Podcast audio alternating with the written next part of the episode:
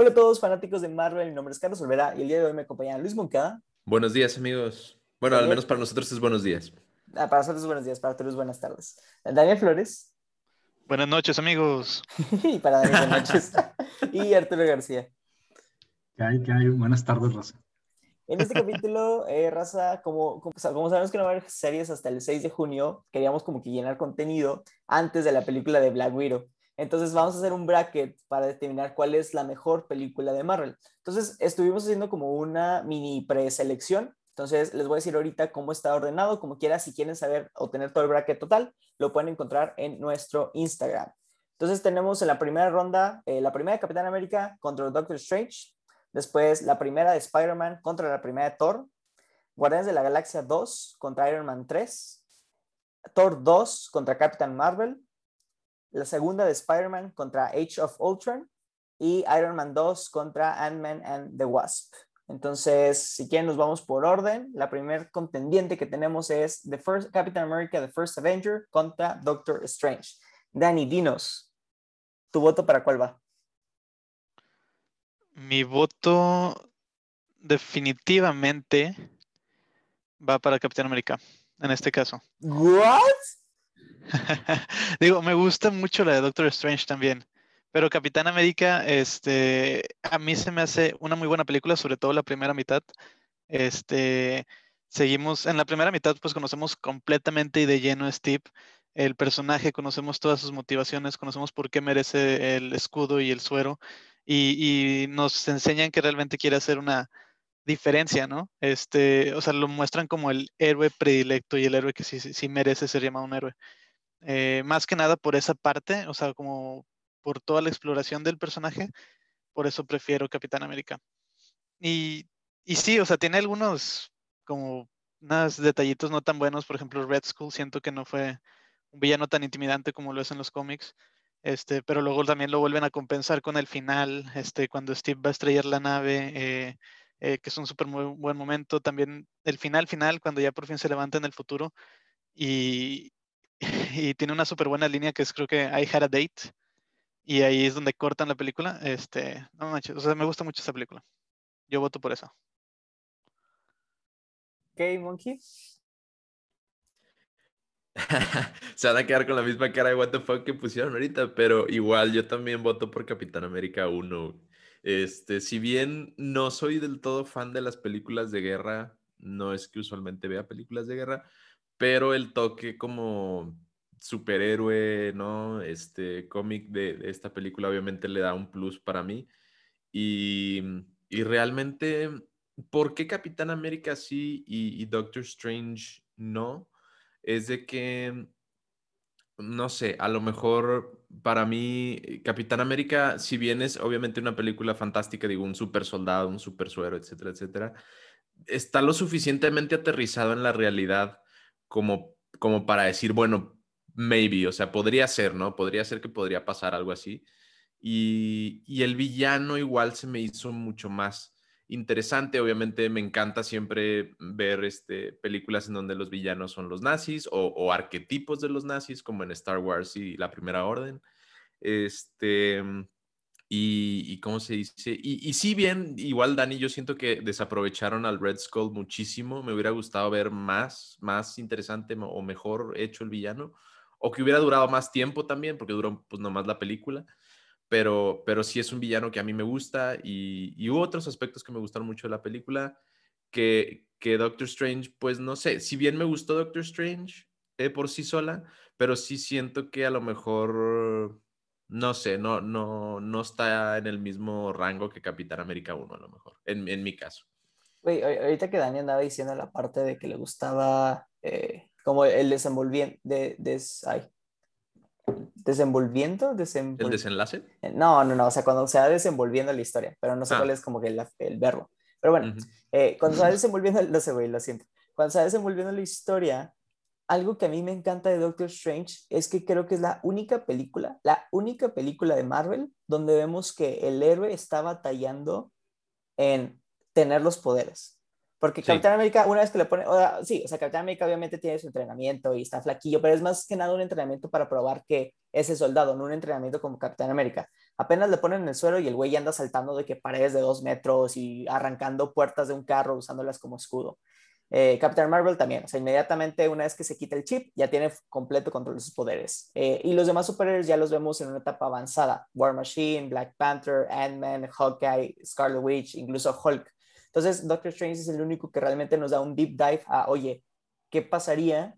O más bien, esta es la historia de alguien que no tiene control de sus poderes y el esfuerzo que tiene que hacer, y lo vemos estudiando, y lo vemos desvelándose, y lo vemos de que incluso en muchas partes rendirse, y, y The Ancient One diciéndole que, güey, es que todo está en tu cabeza, de que no, es que está en mis manos, y luego, güey, trae un vato de que sin una mano y le enseña que, o sin dos manos y le enseña de que todo es posible, ¿no? Entonces, por eso me gusta mucho esa parte de Doctor Strange, porque realmente te enseña la realidad de lo que sería tener un superhéroe, no es como un Sí. power-up de que subes de nivel y ya, ya tienes completo está control. está súper padre eso, y sobre todo porque también te muestra la diferencia entre magia y el resto que hemos visto. O sea, porque esta es la introducción a la magia de, de lleno. Así que Justo, sí, esa es justo. una parte muy fuerte de la película. Sí. Entonces, ¿logré cambiar tu opinión? No. No, todavía no. Algo, algo que sí, no, algo que sí te voy a conceder, y en eso sí, yo, yo te podría decir que sí es mejor Doctor Strange, fue en la parte de, bueno, la comedia. O sea, la comedia de Doctor Strange está on point. Mí hubo muchos, muchas líneas, muchos este, momentos que me dieron mucha risa. Obviamente la, la dinámica con Wong, muy- o sea, muy graciosa también y todo.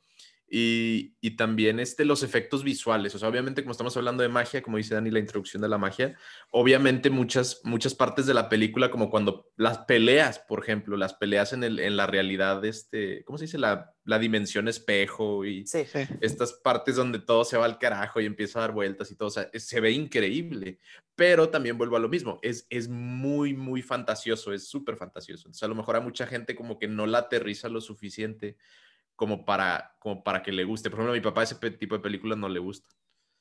Mm. Por- Arturo.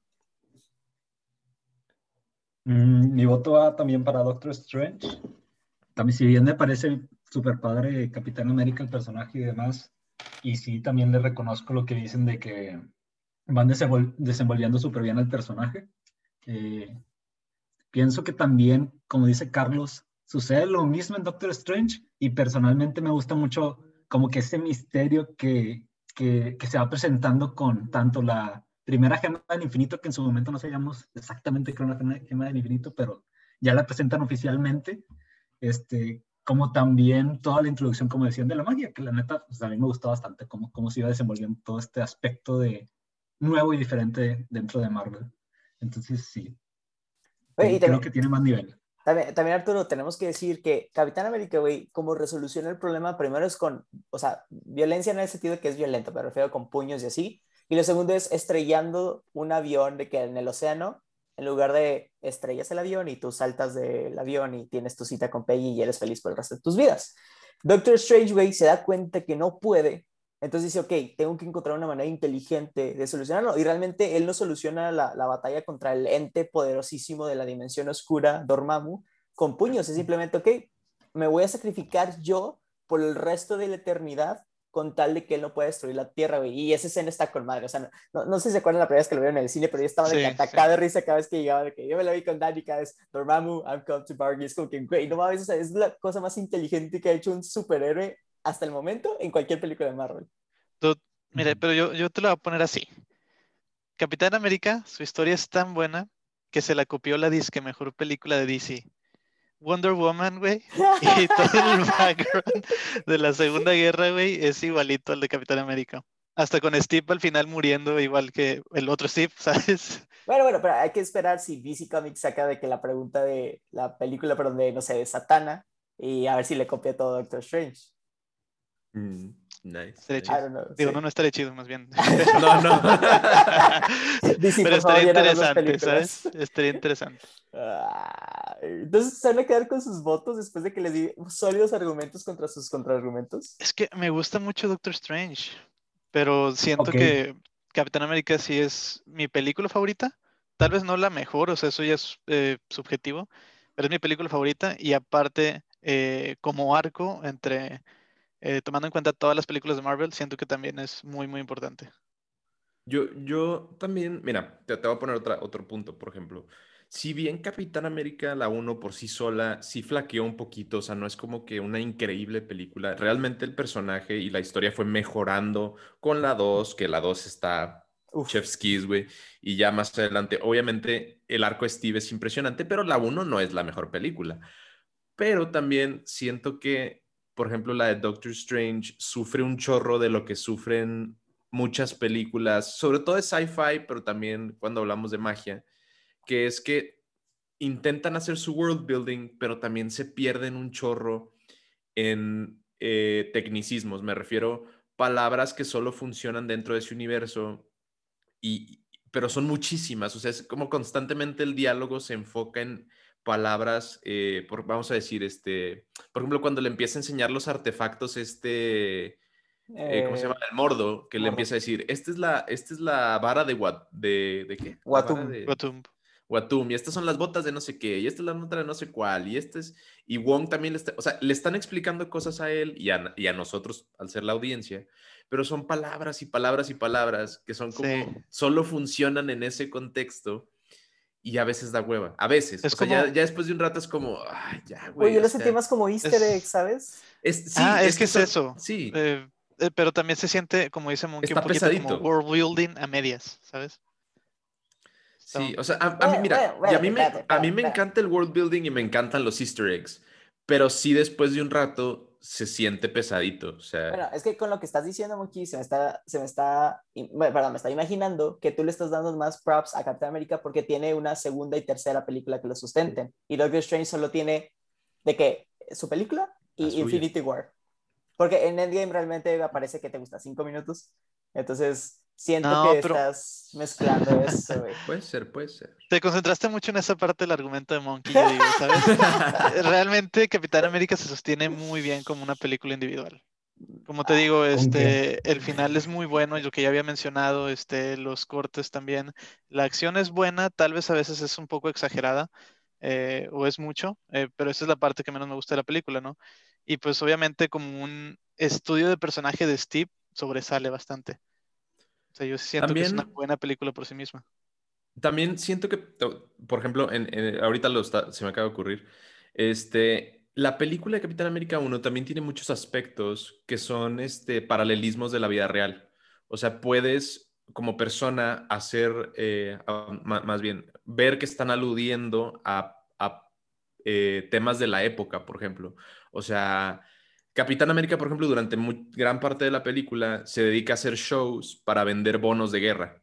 Y los bonos de guerra son mm, pues, unos como una eh, moneda ficticia que vendía el gobierno en ese momento para solventar los gastos de las guerras. Y pues, vaya, sin entrar en detalles, pues sí son, vamos a decir, un periodo específico de la historia y momentos o acciones a los que puedes, si te gusta o si conoces el, el tópico que estás viendo, puedes decir, ah, pues eso era, eso se hacía en esta época, o esto era, o el, o el reclutamiento para la Segunda Guerra Mundial, o los uniformes, o sea, es como al ser un, period piece, un- una película de época, como que sí puedes hacer eh, ese comparativo con la vida real y te digo que conectar un poquito más con la historia a lo mejor. Por ejemplo, en nuestro caso no es así, pero por ejemplo habrá, habrá gente en Estados Unidos que sus abuelos a lo mejor pelearon en la Segunda Guerra Mundial. Y entonces a lo mejor evoca emociones más fuertes que, por ejemplo, Doctor Strange, que pues no puedes hacer esa conexión con la vida real. Tan Es que está-. Está súper subjetivo porque también es como comparar peras con manzanas como WandaVision contra Falcon y The Winter. Y... Claro, claro, claro. Soldier. Sí, es, es, es eso. Son, Y son, hicimos, son dos y tipos de películas embargo muy diferentes. Y sin embargo lo hicimos. Lo hicimos, Sí, sí, sí. sí. Ah, ok, y pero ahora no empatamos. Va- vamos a ver, ya, ya para terminar este argumento. Eh, ¿Peggy Carter o la doctora Christine Palmer? Peggy, 100%. A ver, Siento que a la doctora le aparte, ¿qué es la de- faltó screen time. ¿la doctora qué? Güey, la, la, pues la, la ex de Doctor La ex de Doctor Strange. mames. Esta Ah, Rachel ah, ah, perdón. Bueno, ahí ya te contesté la pregunta. Sí, exacto. Sí, la neta sí desperdiciaron a Rachel McAdams. Y ahora, eh, Wong o Bucky Barnes. Sin contar Cap- Falcon and the Winter Soldier. Sin contar. O sea, Bucky Barnes en esa película. Híjole. Pero es que Híjole. Wong Wong. también. Wong. Bueno, no. Siento que sí gana Wong. Porque Bucky. Pues casi Sí no sale. aparece, güey. Nomás sale un ratillo. Ajá, ya. un ratillo nada más. Y, y gran parte es cuando lo rescatan, ¿no? O Sí, intenta rescatarlo, sí. no me acuerdo. Ya después de que lo rescatan y sí. Que se vuelve Sí, parte de los Howling Commandos. Que bueno, también, también por ejemplo, lo, lo que pasa es que en su momento también, bueno, ya, ajá. em, yo creo que conocíamos un poquito más de Capitán América que de Doctor Strange, ¿no? O sea, yo, por ejemplo, sí sabía un poquito de los Howling Commandos, al, al Red Skull ya lo conocía, este, o sea, cositas así, ¿no? Y por ejemplo, en, Doctor Strange, pues Dormammu, pues no, no sabía nada de Dormammu y, y estos Caecilius y todos estos vatos, pues no, o sea, como que todo era nuevo, entonces realmente no, no podías eh, hacer tu geek out ahí de que, ah, ya entendí esa referencia. No. Ok, y ahora Tilda Swi- Swinton como The Ancient One o Tommy Lee Jones como el coronel ay, Chester.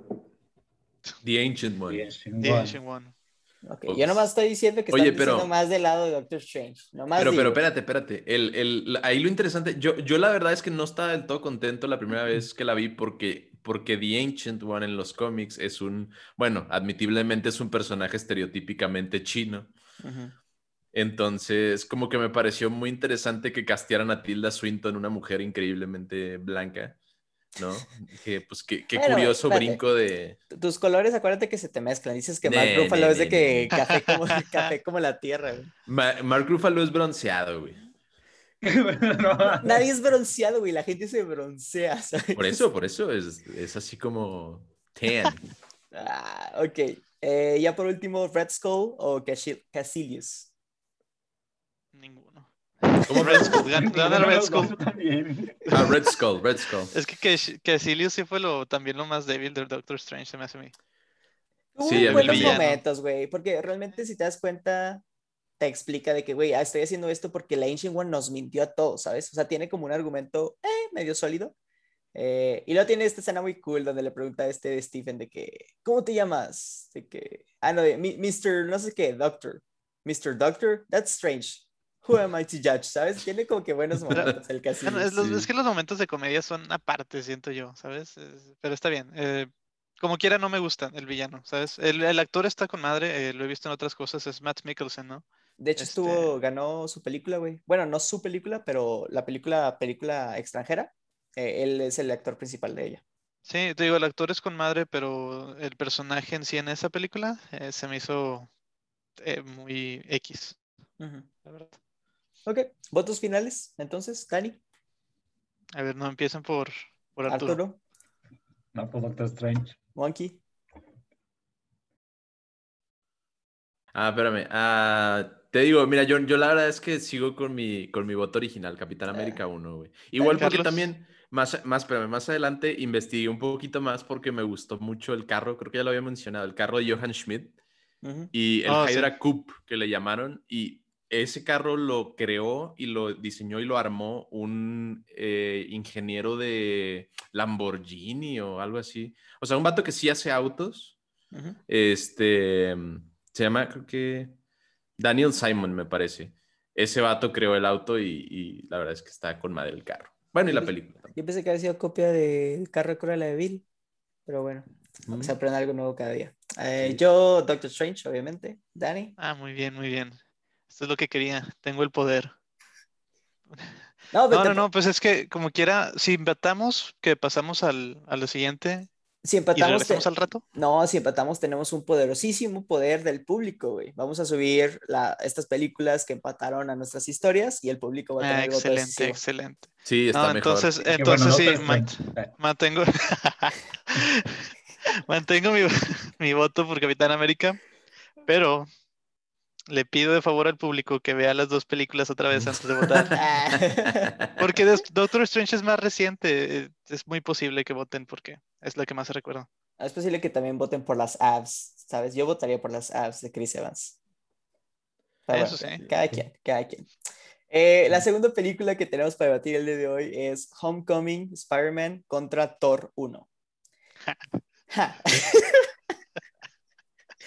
Thor 1 creo que es el perfecto ejemplo de cómo no hacer una primer película de un superhéroe. No, no te pases, güey. Tienes una película de un dios asgardiano, güey. Tienes todo un background de dónde te agarrar. Y la mayoría de la película la pasas, en la, la Nuevo pones México. en el desierto de Nuevo México, güey. What the fuck is that? Sí, no, mira, eso, eso que ni, ni que lo digas, eh, la verdad es que justo, justo venía pensando eso antes de que entráramos aquí a la llamada. Dije, güey, es que la, la pinche película se la pasa la mayoría del tiempo en el desierto, güey. Sí, es escenario que muy de feo. Decir que es un pueblo es un halago, güey. es- había como tres, cuatro edificios nomás, güey, de que la Ese escenario, mascotería, el laboratorio y la- el café, el diner, güey. Ándale, ese escenario funciona en Breaking Bad, güey, pero aquí, aquí no es lo mismo. La neta, Day Lacking, güey, Day Lacking. O sea, tenemos a, a un muy buen cast, güey, desde los, el cast asgardiano con Odín, güey, Freya, obviamente Loki y toda la los amiguitos de Thor. Y luego en la Tierra tienes desde Phil Coulson, Hawkeye, güey, aparece Hawkeye en esta película, pues la gente no recuerda. Y luego... Por pues, 10 obvia- segundos. Por 10 segundos. Y luego obviamente Natalie Portman, eh, Darcy Lewis y este, el Dr. Selvig. Entonces... La neta, mira, yo tengo un pet peeve muy, muy grande con esta película y son los ángulos oblicuos. O sea, los Dutch angles. Güey, hay más, Yes, Dutch, y se nota mucho si la vuelves a ver, dude. hay más Dutch angles en esta película, Dani. Yo creo que en toda la moda alemana de cuando se crearon estos ángulos. ¿Sabes? es como que el director, güey, te juro que su tripié se rompió y no tenía de otra que grabar de que así, de que todo volteado, ¿sabes? Sí, Sí, no. sí, no, la verdad, Entonces, por, por, por el mood de la habitación, estoy dándome cuenta que tal vez yo sea el único que le gustó Thor 1, güey. Espérate, Arturo. ¿votarías por Thor hablar. 1 sobre Homecoming? Lo estoy pensando. A ver, Ya, Arturo. No, Homecoming.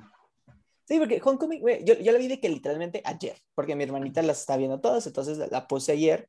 Güey, está con madre porque es una coming of age movie, donde por fin, por fin eh, nos dan un poquito más de avanzado al Spider-Man, porque sabemos que ya tiene seis meses de haber adquirido sus poderes, entonces nos saltamos toda la historia de cómo los adquiere y que el tío Ben, que lo vuelven a matar.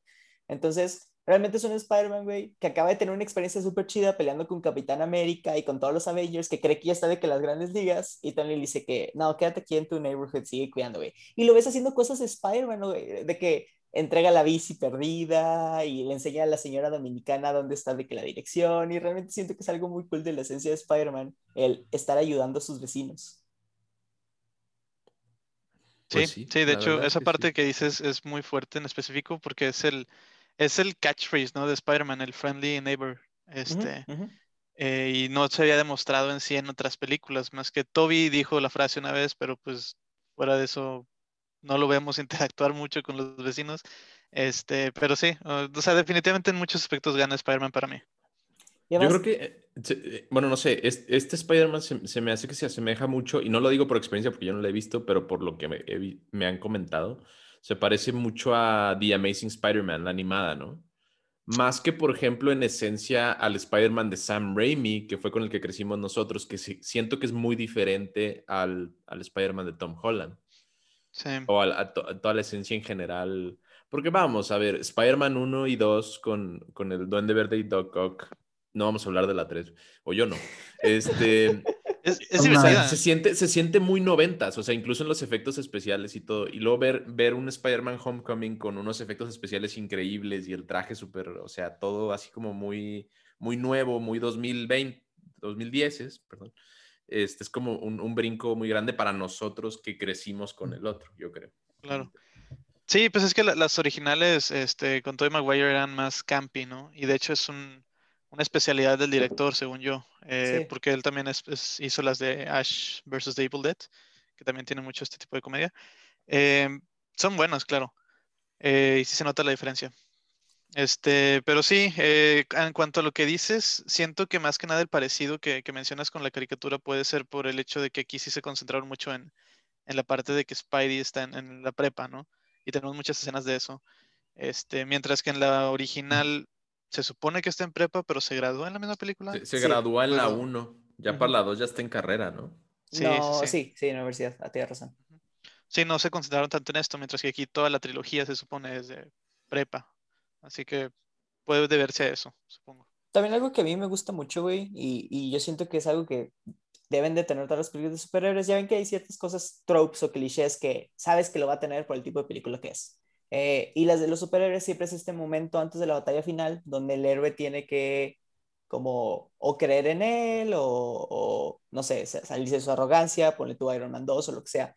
Thor cuando vuelve a ser eh, worthy de su martillo, realmente esa escena no es como que muy... No, tú, no es Capitán América levantando el martillo de Thor, donde, o sea, sabes como que el camino que ha recorrido. Aquí realmente Thor, el único, lo único que cambió fue, ok, ya me voy a sacrificar por los demás, entonces ya soy worthy. Y Spider-Man, güey, después de que le tiran todo un edificio encima, está de que tirado y como que las voces sonan en su cabeza de no eres worthy, quién sabe, y dice que no, güey, o sea, no puedo, no puedo dejar que este güey adquiera eh, armas que van a lastimar a todo Nueva York, güey. Entonces levanta un freaking, o sea, güey está a punto de llorar. Excelente, dude. He comes together y de nada levanta un fucking edificio de que como Spider-Man, you can do it, como you can do it. Entonces, de que, mira, güey, se me puso la piel chinita, no te estoy mintiendo. Ese es el Sí, es, es, de los momentos eh, que necesita todo superhéroe. y lamentablemente no todas las películas nos lo dan. eh, Spider-Man, por suerte, ha tenido varias películas en las que sí, también está en las originales, en la 2, lo del tren. Mm. Es un momento muy parecido. Este, mm, y, sí. este, y pues en este. Pero pues bueno, eh, mi voto sí es Spider-Man. No va a cambiar. lo pongo de una vez. Arturo. Sí, Spider-Man. Spider Pero no vas a hacer argumentos, nada. Dijiste sí, sí a todo. No, pues ya dijeron todo. Disculpa, tú, tú, vas a iniciar en la siguiente. Yo también voy con Spider-Man. Entonces lo siento mucho. no manches. Bueno, aunque sea, mira, ya de todos modos ganó Spider-Man, así que yo voy a dar mi voto. Realmente yo voto por Thor 1. Mira, te voy a decir por qué. Spider-Man me encanta el villano, me encantan los efectos, me encantan eh, la comedia, los diálogos, todo está súper, súper bien. Sin embargo, no sé por qué exactamente no logro Em, sentir esa esencia del Spider-Man, que a lo mejor fue con el que yo crecí, ¿no? El de Sam Raimi. Para mí la mejor película de Spider-Man es la, la, de Tobey Maguire, la 2, la de Doc Ock, con, con este Molina, ¿cómo se llama? Alfred. Alfred Molina, es, para mí esa es la mejor. Este, y, y no logro que, que el Spider-Man de Tom Holland me haga sentir lo mismo que me hizo sentir esa en particular. Entonces, para mí por eso a lo mejor no, no me encanta. Y... ¿Mm? No, nada, de ese lado te entiendo. estoy de acuerdo. Y algo que también no me gusta de las de Spider-Man de ahorita de Tom Holland es que no las puedes separar del todo del Iron Man de Robert Downey Jr. O sea, siento que Spider-Man está intrínsecamente ligado a Iron Man en ese sentido y no ha podido crecer como personaje individual, como que sigue en la sombra de, Iron Man y a mí eso desde el inicio no me gustó. O sea, yo quería que Spidey fuera su propio héroe y, y pues la verdad es de que no mucho, al menos en, pues, en la 1 no, tradicionalmente Spider-Man es un héroe más individual, digamos. Este, y es algo que sí le falló a estas películas. Digo, ya he hablado de esto con Carlos seguido. Eh, no es mi Spider-Man favorito del cine. Y es precisamente por eso que dices. Sí, yo estoy en total desacuerdo con Dani, pero entiendo, entiendo dónde viene. entiendo el peso que le da que Iron Man haya sido muy importante en la 1 y en la 2. pero yo, yo, digo, Dani, que maybe es, o sea, se entiende porque el güey tiene de que 15 años, ¿sabes? Tiene 15 años, entonces se entiende que si en ese universo existe Tony Stark, entiendo como... Que, eh, es la cosa, o sea, aún teniendo 15 años, estaría muy padre haber visto su crecimiento personal y de, cosas a las que enfrenta por sí mismo, ¿sabes? Exacto. Como los cómics, como las caricaturas, etc. Incluso porque, por ejemplo, este, el, el detalle también con Spider-Man, usualmente el problema que tiene él además de todas sus relaciones interpersonales y ser superhéroe y demás, el tema de que él, su familia es pobre, o sea, él, él siempre su, su, mayor problema es que pues toda la tecnología que él tiene, pues la consigue de basureros y la recoge en la calle y se arma una compu con piezas de, que, de la basura y así, o sea, él realmente como que su familia no tiene dinero. Y en la, en la de Tobey Maguire lo vimos mucho también con la tía May y todo esto, de que siempre andaban cortos de lana. Y, y y es como una parte integral de su personaje que él viene de una familia de, vamos a decir, de clase baja o de un segmento de clase, pues que no tiene poder adquisitivo. Y, y, cómo él tiene que lidiar con ser Spider-Man al mismo tiempo que tiene estos, este, pues, detalles en su casa, ¿no? Entonces, el, el hecho de que entre Iron Man como, como Sugar Daddy, de que, no, pues ten trajes y ten tecnología y ten lana y ten tu beca y ten... Y más o menos medio le resuelve todo. Y de hecho su casa igual desde el inicio no se ve tan mal. O sea, pues, la tía May ahí está y el depa se ve chido. O sea, no se ve que tengan así como que tanto tema con la lana. Pues como que le quita un poquito al personaje de lo que tradicionalmente es su historia en los, en los cómics o en, o en las películas anteriores.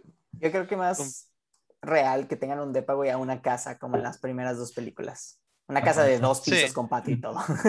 Bueno, es que de hecho, de hecho sí, no, de hecho sí, de hecho sí, no, porque tienes toda la razón, porque de hecho en, en, en, su es- en los cómics, creo, tengo entendido, viven esas tradicionales como que edificios de depar- departamentos del tipo del Bronx, haz de cuenta, de, de De estos donde viven, de, perdón, de Es Queens. De Queens, ajá. Ajá. Bueno, eso, del tipo departamento neoyorquino que vale como 20 mil pesos un depa de un cuarto y la madre. Sí, sí.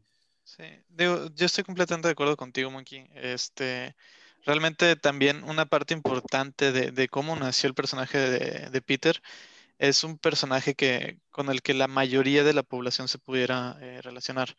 Este, así es como lo ideó este Stan Lee.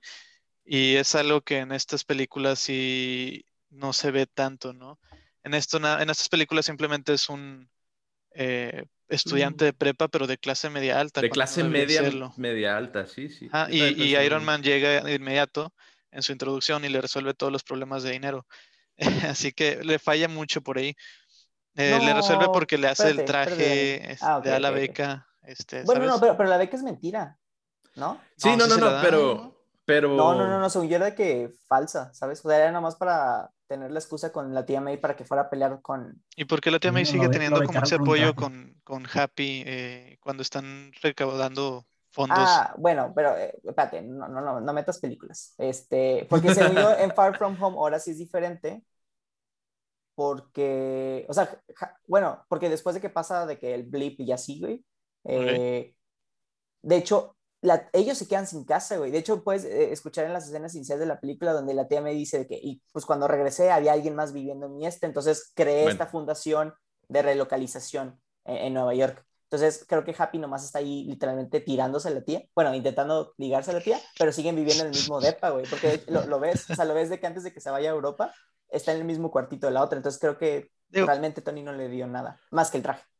Pero, pero ahí eh, sí, por ejemplo, bueno, yo, yo lo, lo que diría es, hace cuenta, usualmente cuando lo vemos el Spider-Man de Toby, por ejemplo, del, de, del otro no me acuerdo tanto, de este, ¿cómo se llama? Andrew Garfield. De Andrew Garfield no me acuerdo mucho, Sí. pero en el de Toby me acuerdo que él tenía que trabajar, o sea, él tenía que repartir pizzas y tenía que hacer cosas para ganarse un dinerito, para traer dinero. Me- quería comprar el carro y no tenía con qué, y pues por eso fue a las luchas, o sea, Bueno, y a es- este Peter no lo vemos como que muy preocupado Ajá, por eso. la Ok, ok, cosa es que no lo espérate, espérate. muestran, ¿sabes? Sí, sí, sí, tienes razón, tienes razón, pero pone tú, hay una escena eliminada en la película 2 que te digo, no deberíamos estar hablando de esta porque pues estamos hablando de la primera, pero ya ves que Adiós, que- el objetivo, güey, es comprarle el collar a esta MJ.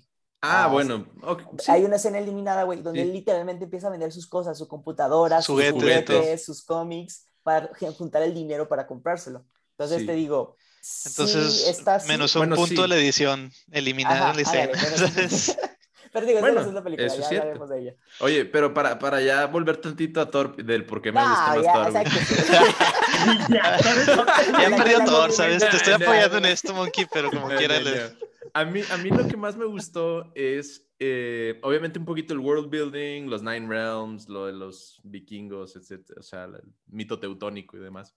Pero más que nada en sí, por la película en sí misma, la dinámica que tiene un Thor completamente fuera de su elemento, o sea, que, que no entiende convenciones sociales y no entiende cosas humanas, y su relación con las personas que los salvan, entre comillas, Darcy, eh, Selvig y J- Jane. Jane Foster. Jane. Jane Jane. Foster, ok.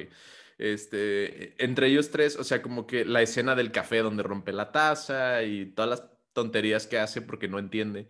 O sea, a mí me da, o sea, fue muy cómico verlo también, pero también es muy épico para mí. O sea, para mí sí realmente la película sí se siente muy padre, como que su, su progreso como héroe al final cuando pelea contra el, ¿cómo se llama? El Destroyer. Destroyer o algo así. Este, ver un poquito Agents of Shield ahí, Phil Coulson haciendo lo suyo. O sea, como que realmente sí, en general, A mí personalmente sí me gustó mucho la 1, ver a los Warriors 3 también, ahí al final, cuando entran de que hey, hay, una, hay una feria renacentista o algo así y están caminando los pinches Warriors 3 ahí por el pueblillo. O sea, como que todo en general a mí me gustó. Sí, sí, sí, lo, tú, si lo comparas con Aquaman, que es en teoría lo mismo, un hombre mamado de un universo mítico, definitivamente Thor es mejor que Aquaman. Pero te digo, no, no es mejor que Spider-Man. Eh, y ahora sí. o sea, te entiendo, pero estás mal. Exacto. Respeto tiene momentos cute de película. Pero me guardo el derecho de una libre libertad de expresión para decirte que estás mal. Eh, y ya la última, las últimas dos películas que vamos a analizar en este capítulo va a ser Guardianes de la Galaxia Volumen 2 contra Iron Man 3. Entonces, Arturo, yo me acuerdo que tú y yo fuimos a ver Iron Man 3. Entonces, dinos, para ti, ¿cuál es la mejor película de estas dos? Este, si quieres, te empiezo, Dani.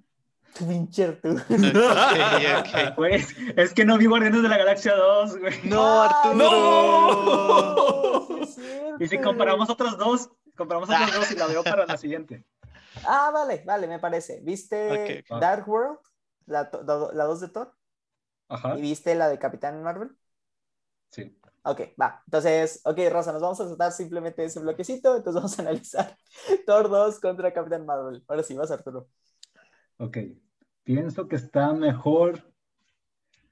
Ay, Dios mío.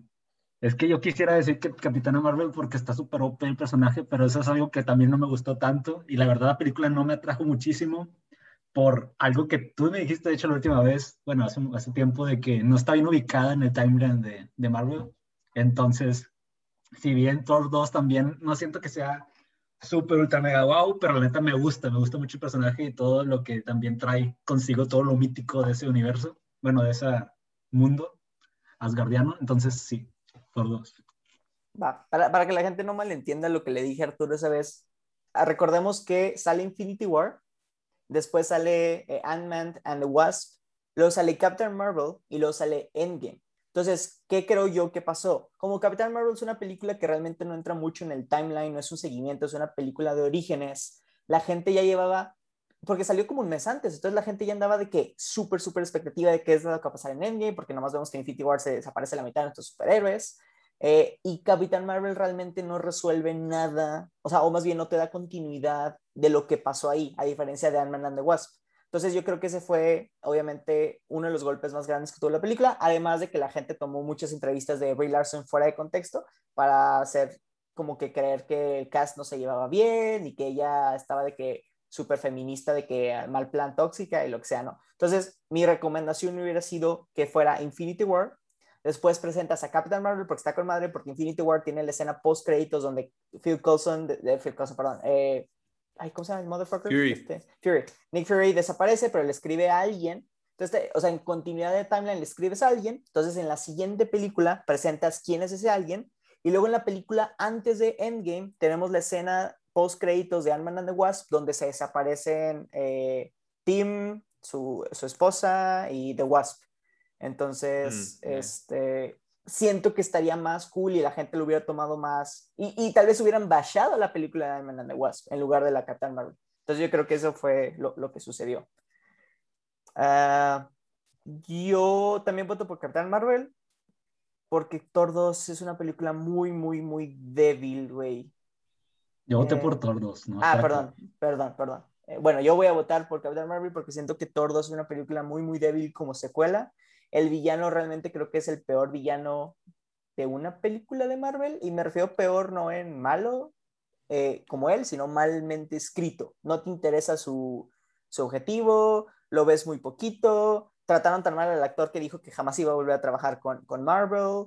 Eh, y sí, es este elfo negro, Malady, con lo que sea, güey. Malekith. Eh, Malekith, gracias. Que, que se tarda. Y el segundo problema de la película es el pacing, güey. Creo que te tardas 40 minutos en que la película realmente empiece. O sea, tienes a Jane Foster como que bien sad porque su novio no le llama y luego están investigando. O sea, pierdes mucho tiempo en una cita de ella que XXXX y luego entra el portal, se lo come el líder y la nada llega Thor y ahora sí empieza la película en Asgard y todo eso.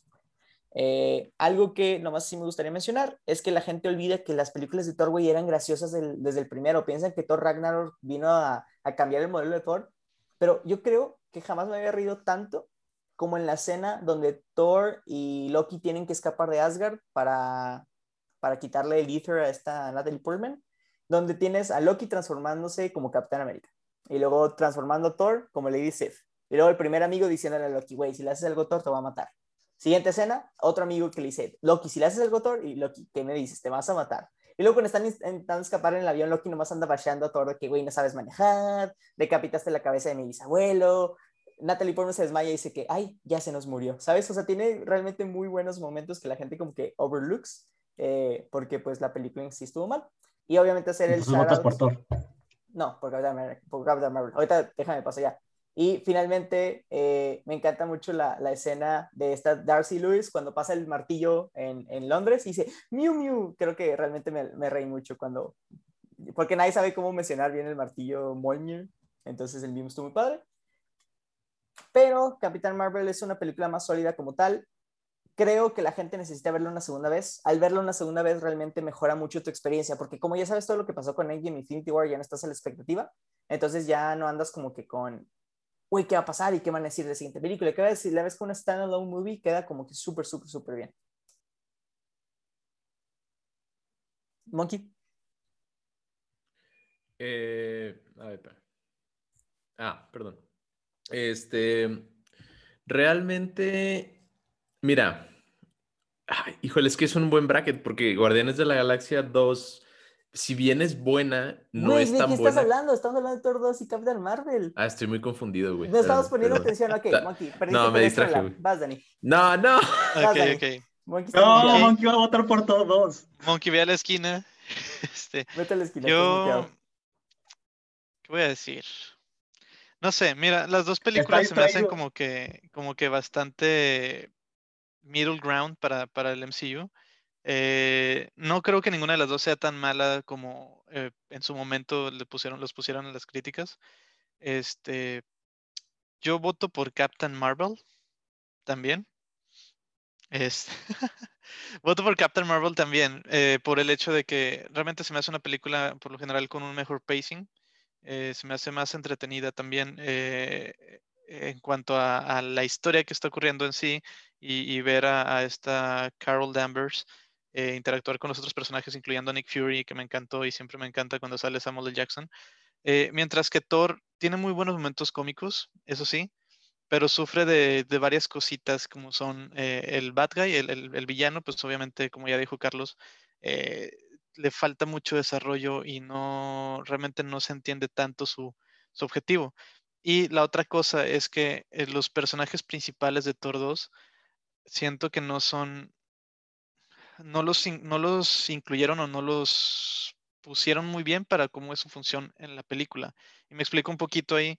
eh, por ejemplo, piensen en el papel de Jane eh, Foster en esta película comparado con la primera película. En esta película eh, puede sustituir a Jane por cualquier personaje genérico y va a funcionar igual. Eh, y ese es un, un gran fallo que tiene. Eh, en general, te digo, disfruto las dos, pero prefiero ver Captain Marvel. Monkey, tienes 10 segundos. Vas.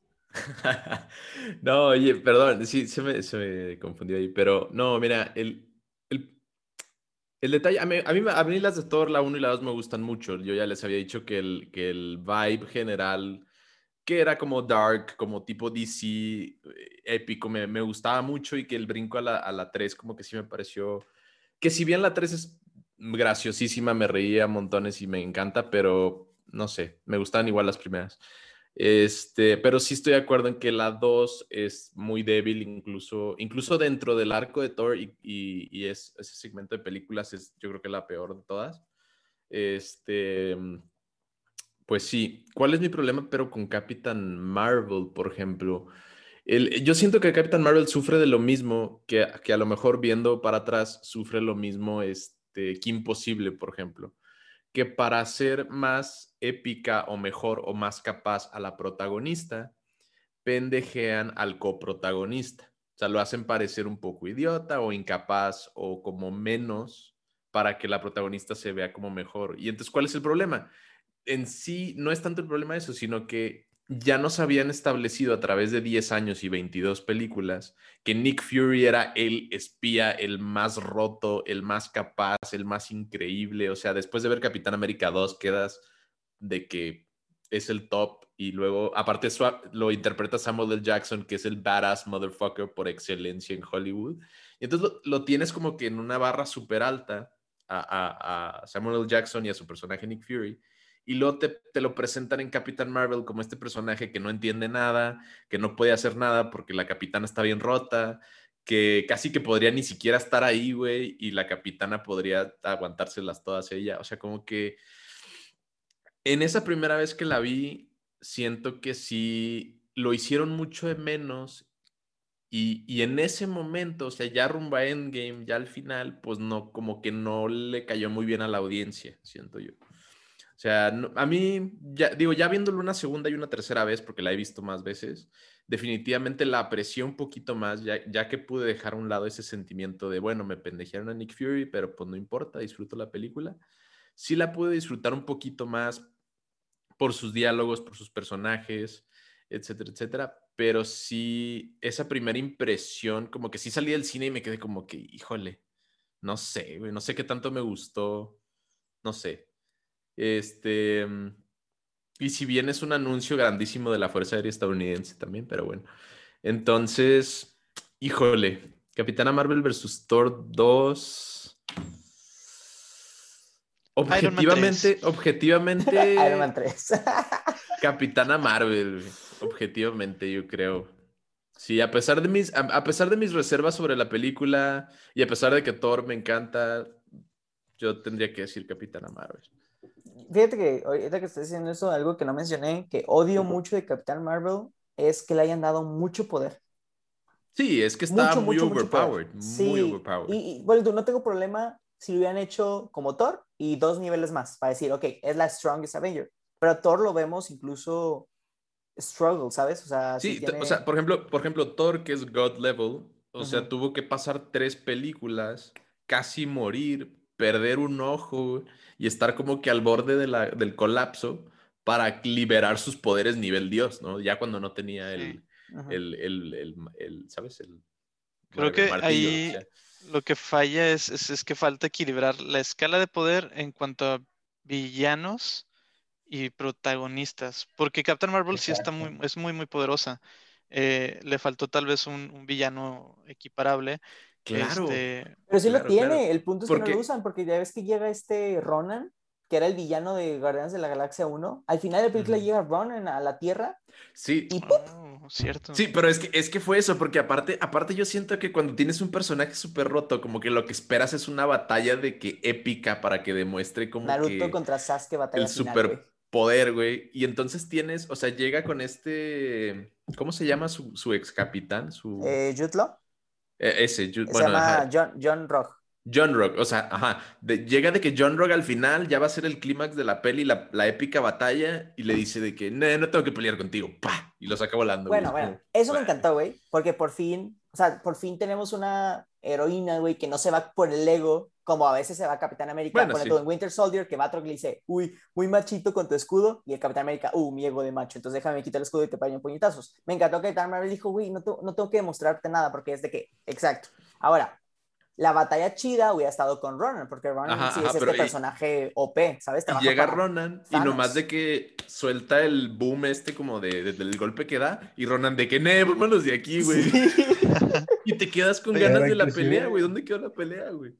Ronan es el de Guardianes de la Galaxia, ¿verdad? Sí, sí, El, azul. El, pero inclusive él no le hubiera dado pelea. Sabemos que, que este... no, güey, o sea... El, el, principal de, de todo Avengers de, de Infinity War. ¿A este ¿Thanos? Sí, sabemos que Thanos es mucho más poderoso que Ronan. Sabemos que Thanos es mucho más poderoso que Ronan, güey. Y como quiera le pones, la, lo, em, lo, empina esta, esta Capitana Marvel a, Thanos. Entonces no hay uno nivel ahorita, al menos. Igual, el, sí, el problema que yo mencionaba es a nivel todas las películas que llevamos. O sea, si ves una escala de que todos los villanos disponibles, con todos los héroes disponibles y, y el poder en cada lado, los héroes están ganando por muchísimo. Y no es. Y bueno, los, siento que faltan muchos personajes que pueden introducir para equilibrar más eso. Es- pero en general sí, hay mucho poder del lado de los héroes. Bueno, y por que- ella, güey. Es que, Ah. pues, eh, Thor yo- también, es que ya, ¿qué otro? Thor, Thor, Scarlet Witch, Vision y Sí. No. Capitana Marvel están pero rotísimos. tú, Thor- los cuatro. Thor, Thor, obviamente en la primera, bueno, las primeras dos ya dijimos, malos villanos, pero en la tres no gana Thor. Thor tiene que sacrificar todo Asgard porque no puede ni contra Helga y no puede ni contra el güey este que iba a traer eh, Ragnarok. Entonces Thor. Thor pierde. El- Y Hela muere. Sí, pero muere contra Ragnarok, no muere contra Thor. Entonces Thor este, ¿Cómo se No, llama? 1v1 pierde. Y luego Black Panther estuvo a punto de perder Surtur. contra este güey. Surtur, ajá. Entonces, son of, son of a bitch. Ah, y luego Black Panther estuvo a punto de morir contra este. Ay, Michael B. Jordan contra este. Pero este Black. Panther. De hecho, murió, güey. Perdió, perdió la primera pelea. O sea, una pelea de que 1v1 la perdió. Y, ganó, como te digo, con ayuda de, su equipo. Entonces, realmente, Black Panther 1v1 hubiera perdido contra, contra Killmonger. Eh, Doctor Strange perdió un millón de veces hasta que el güey se rindió. Eh, estoy diciendo las películas de que justo antes de estas. Infinity War, güey, todo el mundo pierde contra Thanos. Entonces, siento que ya venía esta tendencia de buenos villanos, güey, donde sí, o sea, sí sabes que va a ganar, pero no ganan de que tan Igual- sencillamente como Iron Man en la 1, Sa- ponle tú. ¿Sabes qué pasa? Yo, yo también siento, mucha gente, mucha gente dijo esto de Capitán Marvel y de Brie Larson en particular. Dijeron, es que es muy arrogante, es que la arrogancia se desborda en esta película excesivamente. Yo pienso que no es tan diferente como Iron Man, por ejemplo, en la Strange. 1, que Doctor Strange en la 1, pero no estamos acostumbrados necesariamente a ver una mujer arrogante.